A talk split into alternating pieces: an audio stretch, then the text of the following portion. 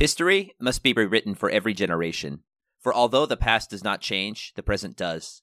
The facts do not, the present does. For each generation, ask new questions of the past. Christopher Hill.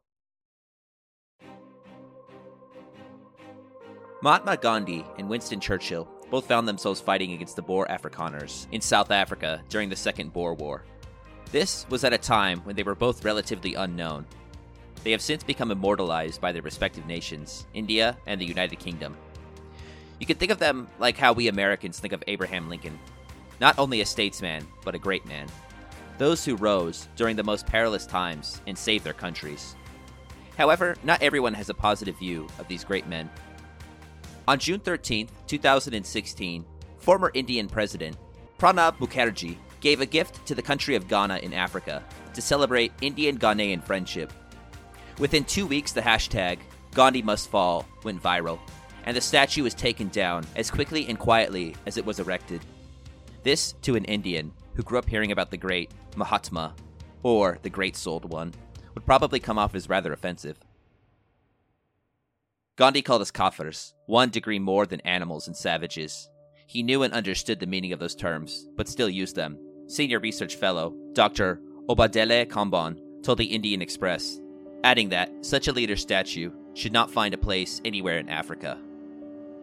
Gandhi, who grew up as a young man in South Africa, came to prominence there. He refused to comply with racial segregation rules and began protesting for Indian rights. Gandhi fought for Indians to be treated equal, equal to white Europeans of the British Empire he and his people found themselves a part of.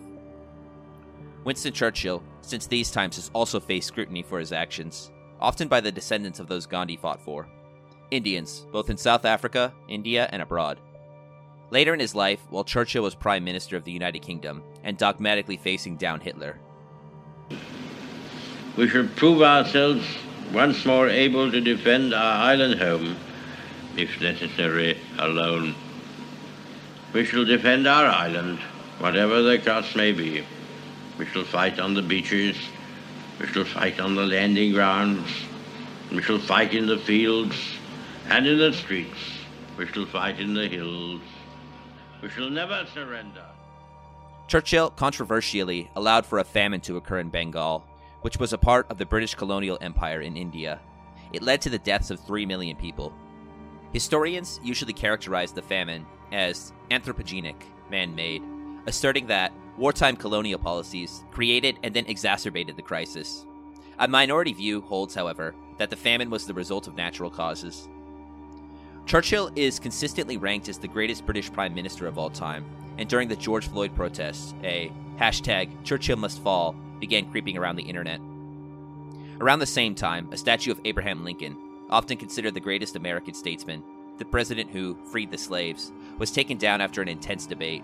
The statue, which was located in Park Square, Boston, showed a formerly enslaved man kneeling at Lincoln's feet with the words Emancipation scrolled below.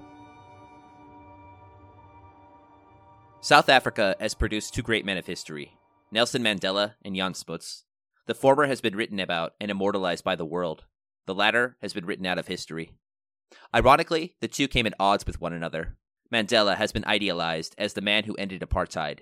Smuts has been accused by posterity of creating apartheid. Richard Steyn. Jan Smuts is probably a name you haven't heard of before.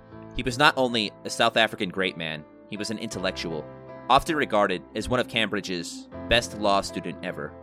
Einstein considered Smuts one of the few dozen or so people who could comprehend his theory of relativity. He also created the philosophy of holism, where he attempted, rather ambitiously, to explain the universe. The theory has been applied to many sciences, including psychology, where it can best be understood as trying to understand the issues of a person by viewing their issues as a whole, rather than breaking them down into separate parts. Smuts seems to me like the South African Winston Churchill. He lived an amazing life. He started his military career as a Boer Afrikaner, fighting against the British. Later, he fought against the Germans in both world wars, for the British crown. Rising eventually to the rank of British Field Marshal and South African Prime Minister. Smuts signed the UN Charter, a champion of human rights, and was the only signer of the Treaty of Versailles to do so. He was instrumental in creating the Royal Air Force. He served on two British war cabinets. he was also instrumental in creating the Union of South Africa. And on the more controversial side, he was instrumental in the creation of apartheid. The ANC today know him as a segregationist, a black stain on his reputation. Many South Africans don't even know who he is. In a similar light to maybe someone like Theodore Roosevelt, who, to quote Dan Carlin, would have made Archie Bunker scream from his racism. However, he was a liberal for the time on the topic of race. When you get to understand the mind of Jan Smuts, it's difficult to put him in a closed minded, ignorant category. He was a liberal for the time on the topic of race. He believed that apartheid, or rather, separation of the races, was a necessary evil, but South Africa would eventually evolve away from it. In 1925, at the Imperial Conference hosted by Great Britain, he said, If there was to be equal manhood suffrage over the Union, the whites would surely be swamped by the blacks. A distinction could not be made between Indians and Afrikaans. They would be impelled by the inevitable force of logic to go the whole hog. And not only would the whites be swamped in Natal by the Indians, but the whites would be swamped all over South Africa by the blacks, and the whole position for which the whites had striven for more than 200 years or more now would be given up. So far as South Africa was concerned, it was a question of impossibility. For white South Africans, it was not a question of dignity, but a question of existence. Smuts always regarded non white South Africans as South Africans. He believed apartheid would end with time, but the time was not now. He was a liberal compared to the standard white South African, especially the Afrikaner of the day. Smuts called apartheid a crazy concept born out of fear. But that doesn't matter. Smuts, due to the extremes of South African society, has been all but written out of history. In America, this will come as a shock to many. We have the advantage of being less sensitive about race. Where a small portion of our population was oppressed and systematically disadvantaged, in South Africa, the majority was oppressed and disadvantaged. Due to this extreme, a man as great as Smuts is confined to having his name replaced on streets, and rather harshly, all but lost to history, in the country he was instrumental in creating, defending, and loved. Jan Smuts first came to prominence fighting for the Boer Afrikaners against the British Crown in the Second Boer War. He, along with his superior commander and lifelong friend, Louis Botha, decided to ambush a British train. On the train was a relatively unknown British war correspondent named Winston Churchill. The two interrogated Churchill, who tried to get released as he was just a war correspondent. Churchill was taken to a school turned into a military prison in Pretoria, where he was kept for a year. One day, when the guards were distracted, he jumped the fence. He managed to sneak onto a cargo train. Eventually, he had to jump off because he was dying of dehydration. Churchill walked to a cottage, which by luck happened to be the only British owned cottage in the region, owned by a mining engineer, who agreed to hide the young war correspondent. With the help of the mining engineer, he was able to board a train to Portuguese East Africa, modern day Mozambique. Churchill recalled first meeting Jan Smuts. I remember when we met. I was wet and draggle-tailed, meaning he was wet and untidy. He was examining me on the part I had played in the affair on the armored train. A difficult moment. It was not the best first meeting, but eventually after the war, all three men formed intimate relationships. When Louis Botha died, Winston Churchill sent his friend Jan Smuts a letter saying, He was one of the truly greatest men in the world, and thank God of the British Empire. Churchill confided in Smuts deeply during the Second World War. Many commented that he saw Smuts as his superior intellectually, the only person whom Churchill would allow himself to be counseled by, referring to Smuts as the modern Socrates. Churchill later wrote of Smuts An altogether extraordinary man from the outer marches of the Empire. Smuts' story would fill all the acts and scenes of a drama. He has warred against us. Well, we know it. Smuts has quelled rebellion against our own flag with unswerving loyalty and unfailing shrewdness. He has led raids at desperate odds and conquered provinces by scientific strategy. His astonishing career, his versatile achievements are the only index of a profound sagacity and a cool, far reaching comprehension. After the Second Boer War, Botha and Smuts were present in the negotiations of the Treaty of Vereeniging. The conditions of the treaty were that all Boer republics would swear allegiance to the British Crown. Amnesty would be given, and Dutch would be allowed in school and law courts. Smuts and Botha both became loyal subjects of the British Crown after the Second Boer War. They were grateful to the British for getting self governance. However, Afrikaners never forgave the British for the concentration camps and atrocities they faced, leading to a deep divide within white South Africa. Remember, almost 30,000 Boers died in British concentration camps, 80% of them children. The Afrikaners, who were famous for fighting against the native black tribes and living a cowboy like existence on wagons and farms on the exteriors of society, developed a deep isolationist policy that has existed in the Afrikaner mindset to this day. The Boer Afrikaners, being Dutch descendants, found themselves more pro German rather than pro British. The Germans shared a linguistic similarity, cultural similarities, and especially during the political movements of the 1930s and 40s, shared segregationist and white supremacist ideologies. The stains of the Second Boer War were never properly healed, and a deep divide was created in the colony between the British English speaking settlers and the Boer Afrikaner speaking settlers. Both Louis Botha, who would later go on to become the first Prime Minister of the Union of South Africa, and Jan Smuts, would be seen as traitors to their people, the Afrikaners. In 1910, with the unification of four independent separate colonies the Cape, the Natal, the Transvaal, and the Orange River, Unie van Suid-Afrika, or the Union of South Africa, was created as a centralized, self governing dominion of the British Empire. Even before the creation of the Union of South Africa, the white minority was stripping the other factions of the state's power away. In 1896, the South African Republic brought in two pass laws requiring non whites of South Africa to carry a badge. In 1905, the General Pass Regulations Act denied blacks the right to vote and limited them to fixed areas. And in 1906, the Asiatic Registration Act of the Transvaal colony required all Indians to register and carry passes. The latter was repealed by the British government, but reenacted again in 1908. When it was created in 1910, the Union of South Africa gave enfranchisement to whites, giving them complete political control over all other racial groups, while removing the rights of non whites to sit in parliament. Around this time, a man named Mohandas Karamchand Gandhi was making a name for himself, standing up for the rights of the rather large Indian minority of the Union of South Africa. The majority of Indians, even to this day, are located in Durban. Gandhi arrived as a young lawyer at the age of 24, seeking to help an Indian client in court. He was profoundly offended at the high levels of racism he oversaw in South Africa. Both in London, where he studied, and India, racism was more subtle. The whites called Gandhi the coolie barrister, Coolie is a racial slur for Indians in South Africa. It, similarly to the N word, has been taken back by modern Indians. In modern Indian popular culture, coolies have often been portrayed as working class heroes or anti heroes. One day, Gandhi booked a first class ticket to Johannesburg from his province of Durban. A white man refused to share the compartment with a darky and demanded he move to third class. Gandhi protested and was thrown out of the train. This moved Gandhi. Originally, he was there only temporarily to help his client. This act changed him, however, and he refused to return to India. He would suffer in the name of bringing justice and equality to the Indians of South Africa. The key word is the Indians of South Africa. One of the interesting anthropological and sociological things about humans is how tribal we can be.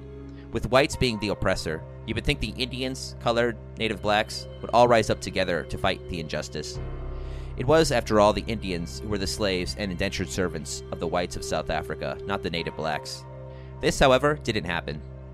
Cecil Rhodes, former Cape Colony Prime Minister, mining magnate, an ardent believer in British imperialism, had a slogan Equal rights for all civilized men.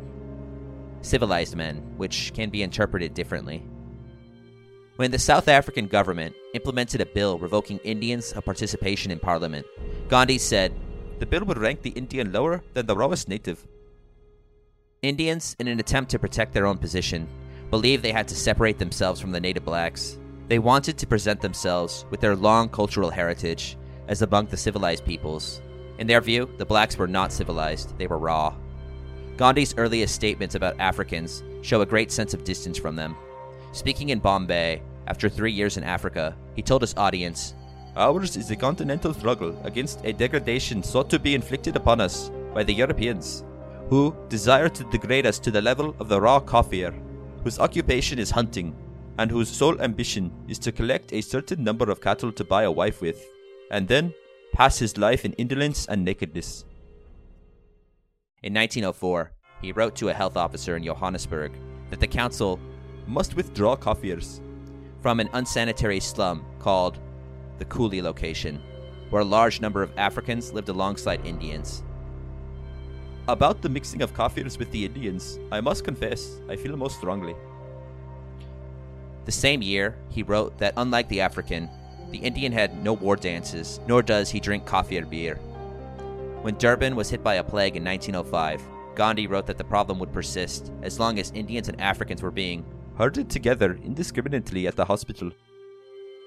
One of the first achievements of the Natal Indian Congress, which Gandhi established, was the creation of a third separate entrance to the Durban post office. The first was for whites, but previously Indians had to share the second with the blacks. Though they would have preferred to enter with the whites, they were satisfied with achieving a triple segregation. Even when Gandhi was famously sent to prison for his protests, he complained Indians had to share jail cells with native Africans. He experienced some physical abuse and admitted fear of more while in prison with them.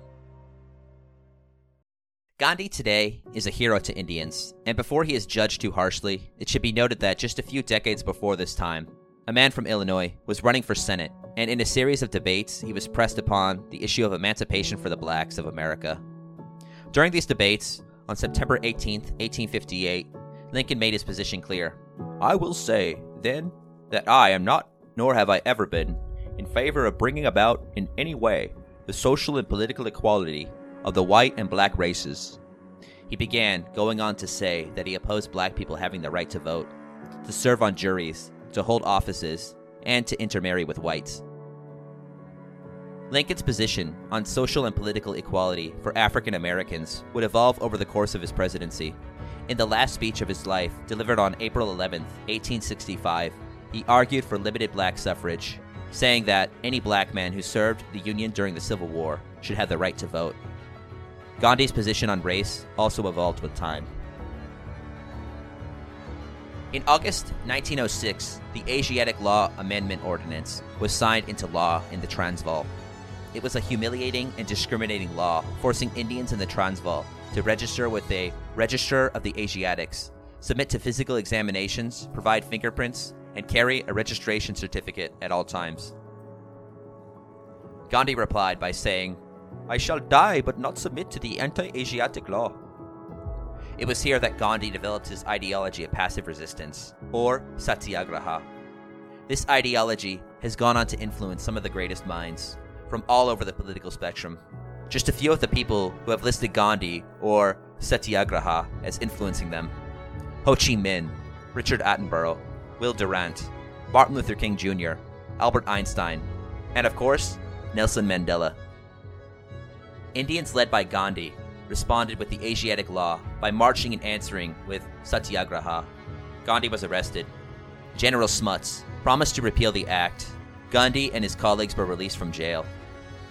However, Smuts went back on his word and re implemented the act a few years later. Gandhi and his crew went back and began protesting peacefully. After 21 years of struggle in South Africa, Gandhi felt he had accomplished what he came to do. Indians, who were originally brought to South Africa as slaves, had achieved more rights thanks to Gandhi's work. The government conceded the recognition of Indian marriages and the abolition of the poll tax for Indians. Although Gandhi and Smuts were adversaries in many ways, they had a mutual respect and even admiration for each other. Before Gandhi returned to India in 1914, he presented General Smuts with a pair of sandals, now held by Ditsong National Museum of Culture and History, made by Gandhi himself. In 1939, Smuts, then Prime Minister, wrote an essay for a commemorative work compiled for Gandhi's 70th birthday and returned the sandals with the following message I have worn these sandals for many a summer even though I may feel that I am not worthy to stand in the shoes of so great a man. It wasn't just the Indians who were marching for justice and equality. In 1912, the African National Congress, the ANC, was created. In direct response to the injustices against black South Africans at the hands of the government in power. The Native Land Act of 1913 created a true apartheid state, the creation of the Bantustan system, Bantustans were native lands given to the black African natives of the territory of South Africa it amounted to a mere 8% of the land. It was later expanded very generously to 13% years later. Natives, overnight, saw their lands dispossessed from them. They were shipped off and forced onto poor districts of low quality land. The goal of the Land Act was to force Native Africans into subjugation, to mobilize them as laborers, miners, and farmers. It destroyed blacks, made them underpaid workers, and excluded them from receiving rights. Prime Minister Botha thought it would be good to reduce crime and racial tension, leading to heated debates about land expropriation years later. Botha believed blacks should exercise their rights on Bantustans. The act decreed that natives were not allowed to buy land from whites and vice versa. Exceptions had to be approved by the Governor General. The act further prohibited the practice of serfdom and sharecropping. It also protected existing agreements or arrangements of land hired or leased by both parties. This land was in native reserve areas, which meant it was under communal tenure, vested in African chiefs. It could not be bought, sold, or used as surety. Outside such areas, perhaps of even greater significance for black farming, was that the act forbade black tenants farming on white owned land. Since so many black farmers were sharecroppers or labor tenants, that had a devastating effect, but its full implementation was not immediate. The act strengthened the chiefs, who were part of a state administration, but it forced many blacks into white areas into wage labor. The Native Land Act of 1913 was overshadowed, however, by the Great War. South Africa seems rather inconsequentially far from the European nightmare that was World War I. This is true, but during the scramble for Africa, Germany took a land which would become integral to both South Africa and the apartheid state German Southwest Africa, today known as Namibia. Many Boer settlers during the First and Second Boer Wars had gone to Namibia as well as the Orange Free State and the Transvaal. They set up settlements and their own apartheid states. At the outbreak of the Great War, South Africa was required to join as a dominion of the British Empire. Prime Minister Louis Botha informed London that South Africa could defend itself and that the imperial garrison could depart for France. When the British government asked Botha whether his forces would invade German Southwest Africa, the reply was that they could and would.